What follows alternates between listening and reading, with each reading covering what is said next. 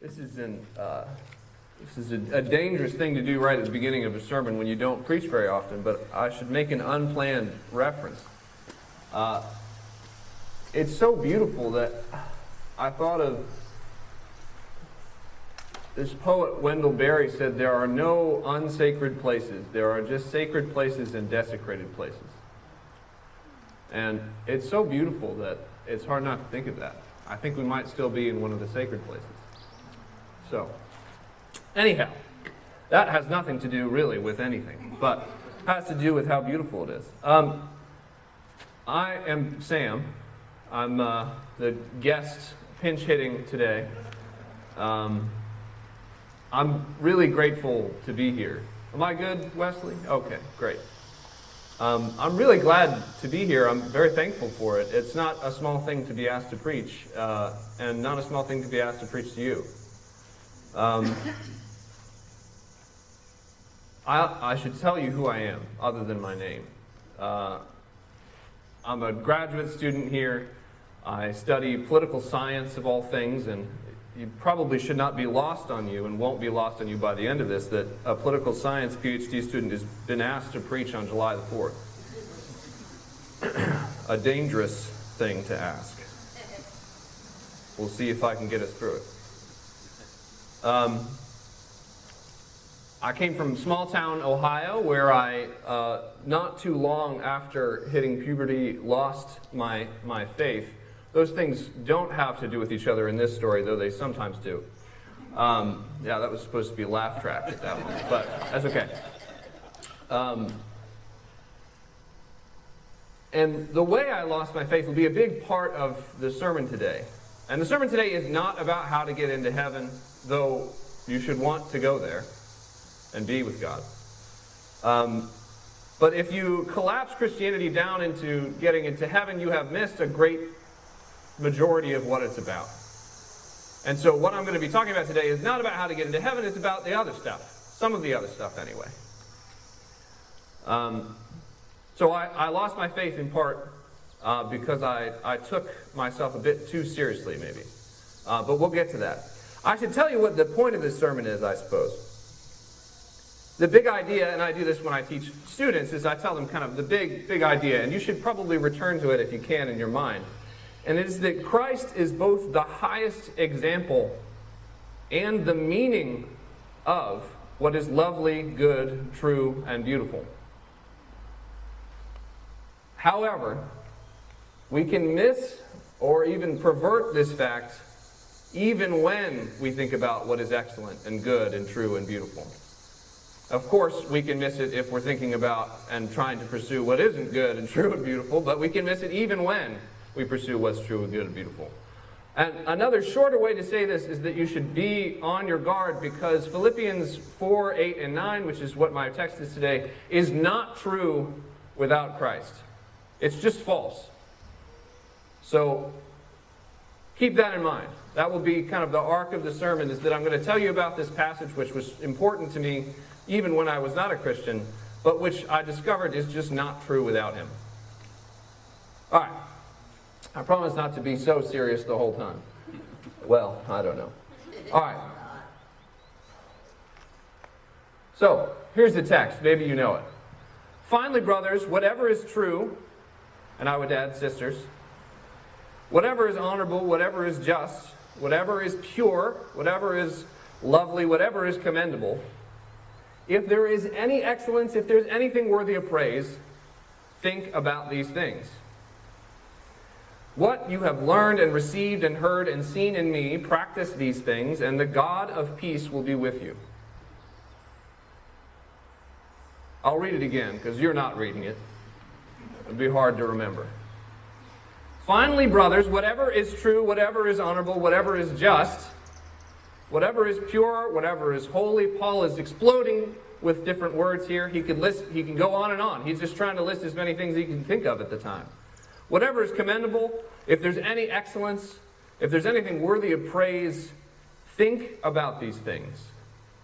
What you have learned and received and heard and seen in me, practice these things, and the God of peace will be with you. Now, Matt asked me to preach on something that had been important to me, and sort of by default, this passage came to mind because I just didn't buy the rest of Scripture when I was an atheist, but I thought this passage made some sense to me. There's nothing about Jesus here, no weird Christiany stuff. This is stuff that seems like anyone could agree to except for that God of peace business at the end. Whatever is true and good and lovely, you should think about it and you should put it into practice. I bought that. And yet, I was wary of Christianity because I was confused by the very center of its story, the crucifixion of Jesus. I thought, how could a religion be about something so ugly, so gruesome, and yet tell you to think about the lovely things?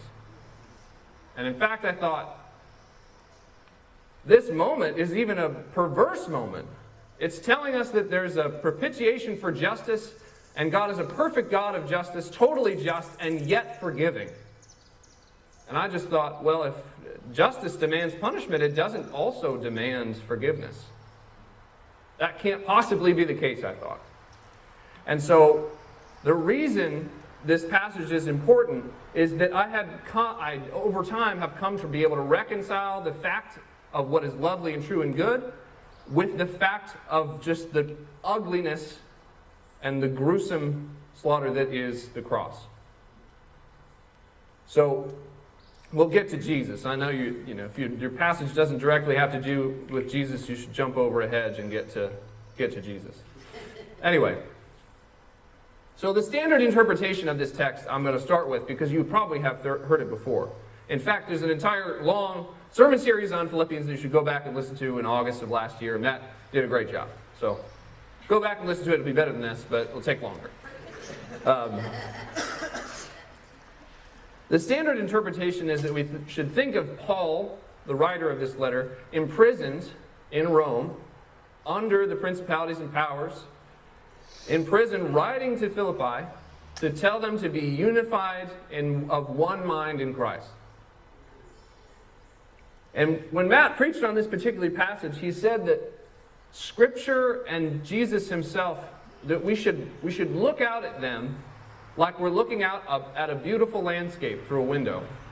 And then we should dwell on what is beautiful and good and commendable and lovely about that landscape and let it go down deep into us so that when we are accosted or when we're presented with an opportunity, those good and lovely and true things just naturally flow out of us. And Matt, being the good preacher that he is, said the danger is that we will look at the landscape and get distracted or focus entirely on our own reflection in the mirror. That, my friends, is just good preaching. Uh, it's just good illustration. Um, other things that he said is that, and he did make this joke, though it is, is ripe to make, is that we should pay attention to the scrolls of scripture, scripture instead of scrolling through social media. He didn't make that joke, but obviously the lack of laughter right now tells me there's a good reason why he didn't.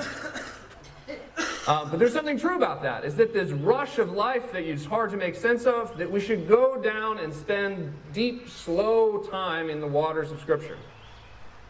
That otherwise we'll never be able to make sense of the world and we'll never be the sorts of people that people rightly associate with Christ.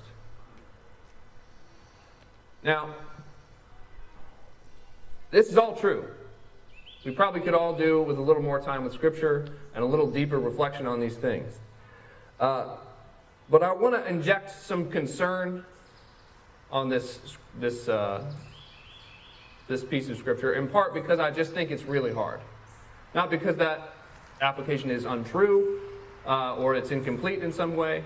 It's just that from what I have seen of human behavior and of my own behavior, uh, it's just not so simple as thinking about the good and putting into practice. So, another kind of subpoint you might say is that we can be profoundly wrong about what we think is lovely and good and true and beautiful. And that the key thing to remember is that Christ is the exemplar and the meaning of what is true and good. So remember that. Um, what I'm going to do to try to demonstrate you, to you the fact that we could be wrong about these kinds of things, uh, it will make me feel sick to talk about it. Um, so just fair, fair warning. You may lose your breakfast. Um, I hope not, but maybe. All right. That's one page down, so that's good. So how can we how can we go wrong? How I'm going to tell you that we can go wrong is I'm going to tell you about two white English poets and two black American theologians and thinkers. And it will become pretty obvious why we're going that direction on the 4th of July. This is John Milton writing in 1644. He's trying to defend the freedom of the press, and he says that he that can apprehend, or they that can apprehend and consider vice with all her baits and seeming pleasures, and yet abstain, and yet distinguish, and yet prefer that which is truly better, they are the true Christian. I don't know about the true Christian business. That's uh, one way to define Christianity, but certainly he's making us pay attention to the fact that it's just very easy to look for answers that are convenient to you, that make you feel good, and that when you seek for the true, the good, and the beautiful, you might find the convenient, relaxing, and easy.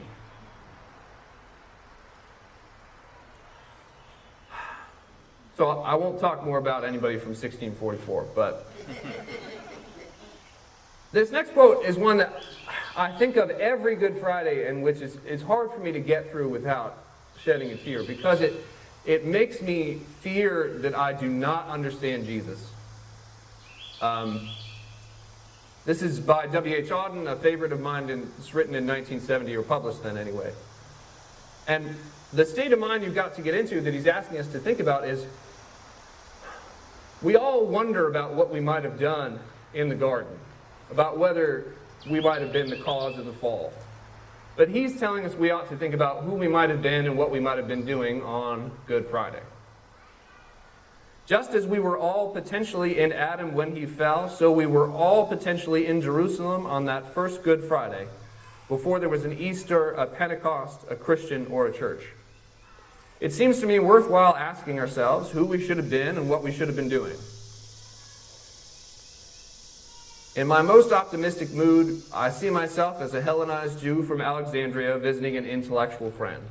No one of great importance, but someone who thinks hard about what's good and true and lovely. We are walking along, engaged in philosophical argument. Our path takes us past the base of Golgotha, the place of the skull where Christ was crucified. Looking up, we see an all too familiar sight three crosses surrounded by a jeering crowd. Frowning with prim distaste, I say, it's disgusting the way the mob enjoy such things. Why can't the authorities execute criminals humanely in the, and in private by giving them hemlock to drink as they did with Socrates? Then, averting my eyes, and this is the kicker, averting my eyes from the disagreeable spectacle, I resume our fascinating discussion on the nature of the true, the good, and the beautiful.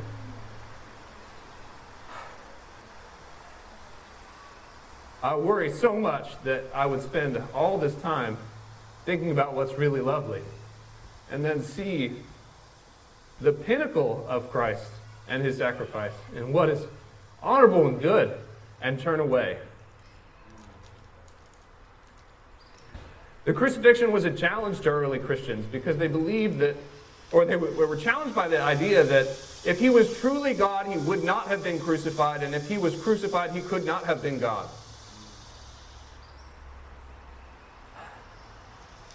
It is an utter scandal, Good Friday, but it is the pinnacle of the story, this like turning point upon which all of our hopes lie. All right. I made it past that one.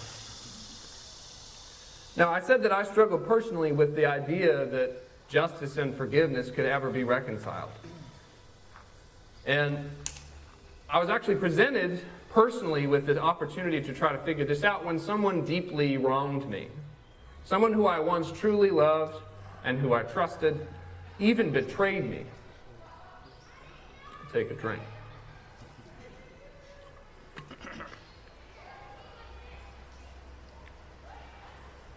This person betrayed me, and I thought I could just move on without settling the matter. And I found myself on the most beautiful day, the first day of spring in Central Park, walking and looking around, and I saw you know, fathers and sons, mothers and daughters playing together. I saw young people in love laying on picnic blankets, and I saw even just, it's weird what wrenches you. I saw people playing frisbee with their dogs, and it hurt me. And I saw old people on park benches holding hands, and I thought, I am alone and they are together. And I thought, how is it that someone who you once truly loved and who has utterly betrayed you, how could it be right not to at least try to forgive? And at that moment, I realized that God was in the same position. Not to put my place, not put myself in the place of God, but I realized that maybe the story of justice and forgiveness and the way they go together is not garbage. And in fact, there's something deeply true about how justice and forgiveness go together. And I didn't understand that until I was presented with the opportunity to forgive someone, and I took it. And I remember talking to a pastor friend afterward, and I was like, What is it that happened to me? He was like, You had a spiritual experience. And I said, Well, I don't believe in God. How can I have a spiritual experience? Um, so, I, I mean, you know, we're at 14 minutes. I could wrap it up here and tell you a nice story about Jesus and, uh, you know, how he's the true meaning of all this kind of stuff. I can kind of land the plane pretty easily. But I think we're just kind of getting into the difficulty of this stuff. Um, it would be odd if I let a day like this pass. I grew up watching towers fall and Wall Street fall and, and uh, the Middle East being invaded, and, and I came of age in a time where racial strife was increasing. And it just seems odd to let some day like July the 4th pass without some commentary on the fact that people could be explicitly about something valuable, but actually in their actions not living up to the real meaning of those concepts. That seems like I probably should say something about it. So we had two white English poets, now it's time for two black American thinkers, the first of which is Frederick Douglass. Now, Douglass wrote and delivered this speech on July the 5th in 1852, and the name of the speech is What to the Slave is the Fourth of July. Now, if you don't know where this is going already, I think perhaps you should go and study some history or pay a bit more attention. Here's what Douglass says What to the, to the American slave is your Fourth of July? Notice your Fourth of July. I answer a day that reveals to him more than all other days in the year the gross injustice and cruelty to which he is the constant victim. To him, your celebration is a sham, your boasted liberty and unholy license, your national graces, greatness swelling vanity. Your sounds of rejoicing are impudence. Your shouts of liberty and equality, hollow mockery. Your prayers and hymns, your sermons and thanksgivings, with all your religious parade and your solemnity, are to him mere bombast, fraud, deception, impiety, and hypocrisy, a thin veil to cover up crimes. There is not a nation on earth guilty of practices more shocking and bloody than are the people of these United States at this very hour. Now, the, the, I mean, he was a renowned orator. That's not my words. I'm just reading them. They're pretty good. Uh, really good. Now, the primary wrong here is obviously slavery. Lincoln, of, who, of whose cabinet Douglass was a member, Lincoln said at his second inaugural address, Until every drop of blood drawn by the lash is repaid by the sword, this will go on until God stops it. Uh, pretty intense words. So that's the primary wrong. But relating to the point at hand, we can try to cover up our national and personal sins with high ideals, but when we do that, we make people think we didn't believe it in the first place, and probably those ideals are wrong. They're garbage. And there's more we'll talk about what might have to do with the 4th of July, but maybe think also about the 25th of December and of Good Friday and Easter and Pentecost, days which can either be a peril or a potential witness to people. They can either be moments of utter hypocrisy and depth of gross injustice, or they can be beautiful witness to the people of Christ. Douglass is not calling us to reject the ideals of faith or liberty or equality. He is telling us to live up to them. And we have to heed Douglass, Douglass's warning not just as citizens of a kingdom on earth or as an empire or of a, of a country, republic, but also as subjects of a king in heaven. Now, you're probably thinking, I'm so lucky that everything has been fixed since Douglass gave that speech. Um, but in fact, we turn to someone who is not speaking in 1852, but in 2011, uh, James Cone, who died only a few years ago and is an eminent black theologian. And in his book, this will give away a great deal of what I'm about to say The Cross and the Lynching Tree. Cone said that a culture which was obsessed with freedom and with Christianity, hardly in the 20th and the 19th century, there was nary a comparison between the crucifixion and lynching. Theologians did not even put it together. And Cone points us to the fact that lynching, unlike that moment with Auden, where Auden turns away from the cross because it is disgusting, Lynching was often a cultural event. You would be excused from school, there would be a barbecue, there would be uh, newspapers showing up and uh, giving you an announcement for things about how great this event should be, and they sold pictures, and, and yet they did not know who committed the lynching.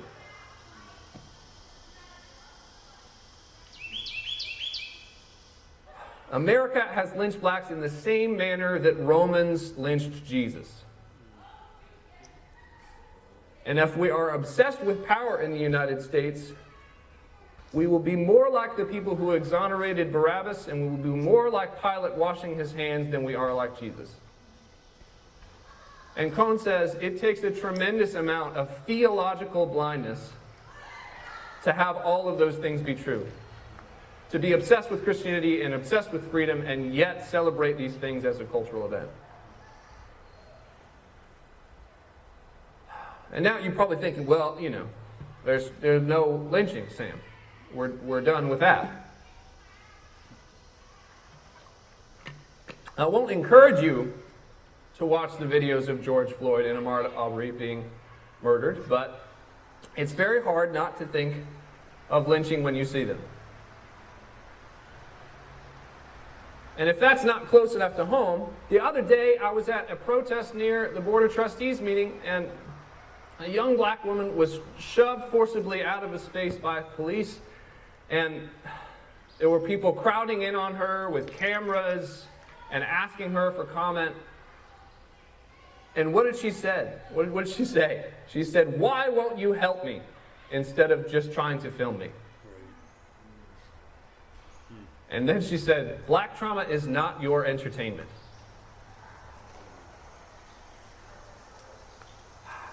I think I get in moods where I think all learning is analogical. And if you cannot see the similarities between the cultural event of lynching in the past and the cultural event that the assault of black people by police is now, you have probably missed something important. But that's not the purpose of the sermon. Now, if you don't feel sick now, I, I don't know what will make you feel that way. But Cone, being a Christian, is not caught in despair. He finishes this book, entitled Cross and the Lynching Tree of All Things, by saying, We are bound together in America by faith and tragedy. All the hatred we have expressed toward one another cannot destroy the profound mutual love and solidarity that flow deeply between us. No two people in America have had more violent and loving encounters than black and white people.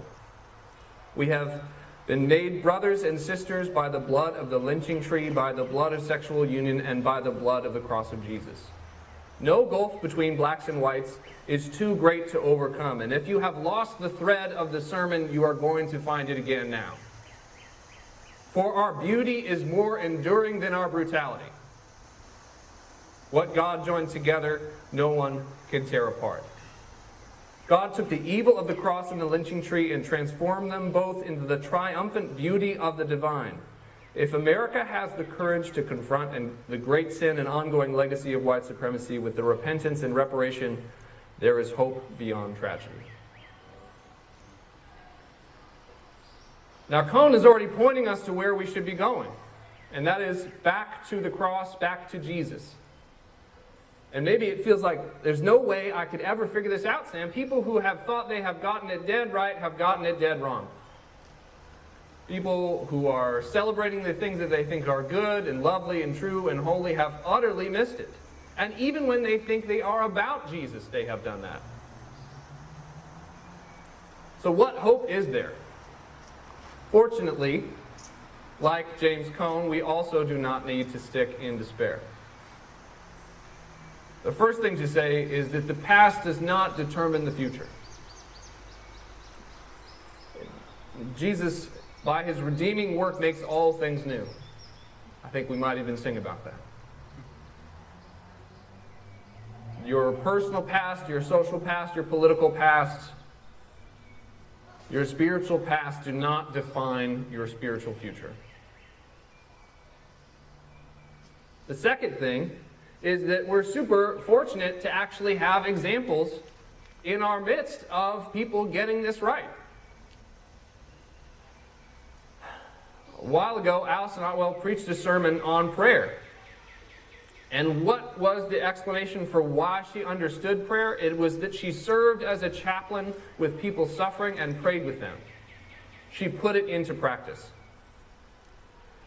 And then a few weeks ago, Chris Clark gave a sermon on racial reconciliation in Corinthians and the great impossibility that that seems to present. But then he turned and said, My own life actually shows how this can be true. And he understands Scripture at a greater level than he would have if he had not lived it. And he has brought to us good things to know and think about God and ourselves and to put them into practice. Now, I said I would talk about Jesus at the end. And this is, I think, you probably don't yet understand how you, your mind might be transformed. I, I certainly didn't. This only occurred to me last night. I wasn't sure how the sermon would end.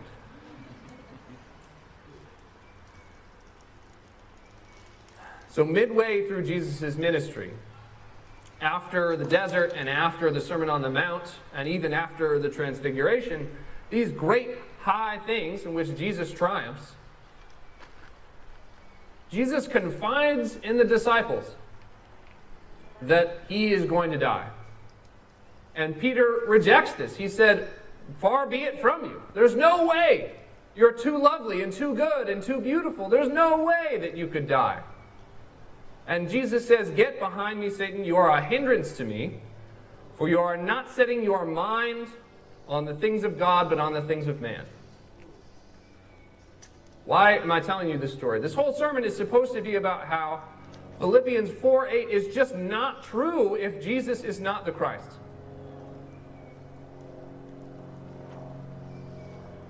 We are like Peter so often. We think that the lovely and the true and the commendable and the excellent must mean that we will not be live sacrificial lives in which we die for our enemies. It could never mean loss and sacrifice and death, Peter thinks. And in that moment, it feels like Peter will never understand, but Jesus, the great teacher, says what? This is immediately after this. He says, There is a remedy to your confusion. If anyone would come after me, let him deny himself and take up his cross and follow me. That is the ultimate remedy to this confusion, friends. If you find yourself stuck, that there is good and true and lovely and commendable things leading away from the cross, then you have mistaken the lovely, the true, and the good and the beautiful. And the only way to remedy that confusion is to deny yourself and take up your cross and follow him.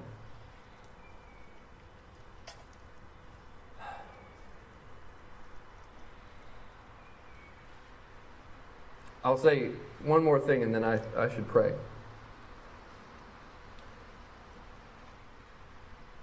Like anything which is not the mere product of fleeting emotion or happenstance, following Jesus is discipline It is thing that it's a thing that you can't do just by mere immediate effort alone.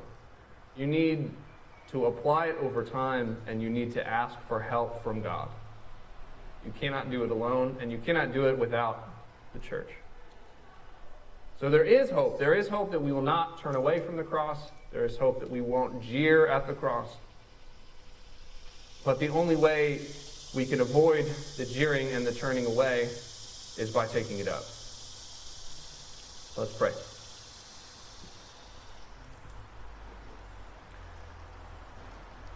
Lord,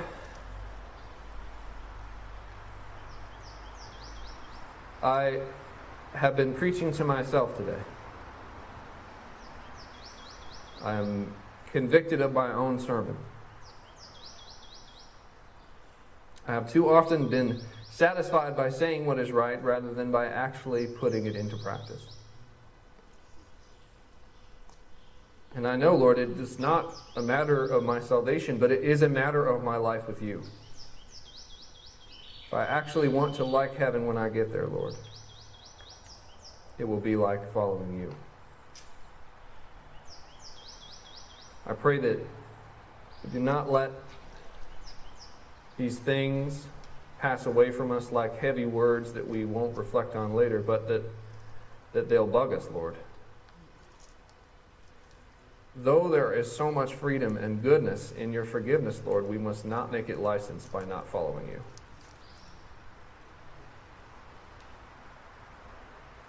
I pray that we would celebrate communion with you and with each other, Lord.